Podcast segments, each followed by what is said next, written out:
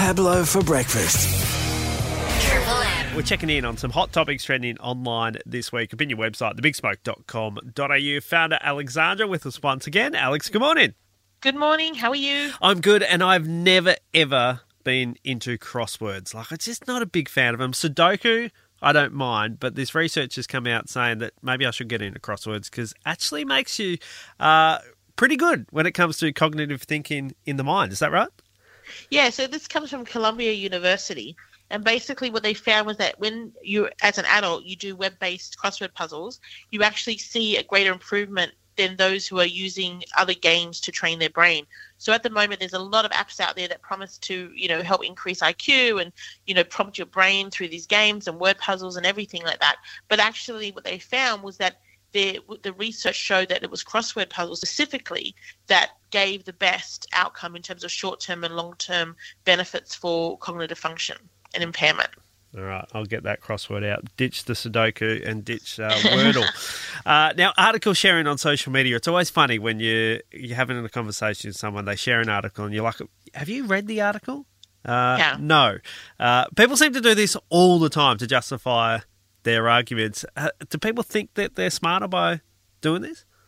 Yeah, it's interesting. I, I see a lot of this on the Big Smoke um, Facebook page where you get a lot of comments about an article that they clearly haven't read because they are arguing against the title when we're actually saying the exact same thing they're saying. so we often see this quite a lot. But this um this came out of research that was just published in the Journal of Consumer Psychology, and basically what they looked at were the way social interactions happen online, and then how that helps us perceive our own intelligence or understand our own intelligence. And what they found was that um, when a person did not read an article, but they actually shared the article on their Facebook page, it actually made them believe and increased their belief in themselves that they had subjective knowledge about the topic. So even though they hadn't read it, they then believed because they had shared it that they understood the topic and the nuances within the topic. So it's really around social interactions happening on social media um, and how information can be shared without knowing what you're sharing.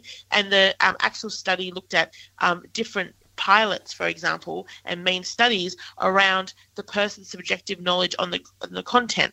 And what they found was that the people rated themselves higher the more they shared the articles. Wow. I remember, I'm, I'm, I'm sure this cropped up at some point that social media was looking at potentially flagging posts saying, have you actually read it or not?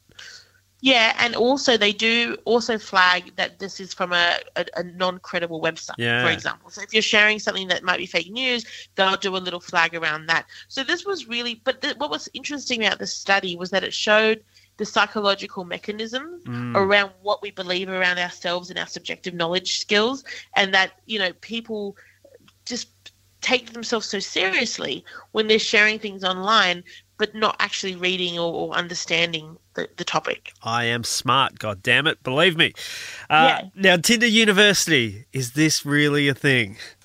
Yeah, so this is interesting. So it's not a university um, so much as a function within the app where Tinder has launched a feature for university students. So basically, the idea around it is that the statistics show us that 53% of um, people in a particular study said that they met their partner, current or previous partner, while studying. Oh. So, you know, and we hear a lot about couples who were married for 30, 40 years and you hear that they met in college. You know, there's all those stories. So, so this is a function that supports that way of, of meeting someone. The idea behind it is that you can verify a university email address within the app. Um, only the current students can use it. Um, so you can't use, you know, your university email address from 20 years ago.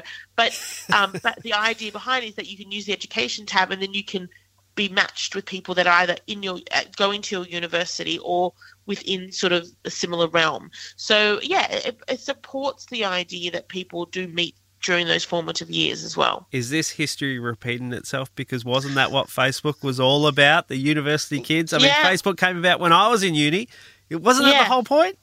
The whole point was meeting each other from from the college campus. Yeah, Yeah. absolutely. Yeah, history repeats itself. Amazing. Uh, thebigsmoke.com.au. Jump on there, join the convo. And of course, Alex will catch up again with you in seven days. Thank you. Pablo for breakfast. Triple M.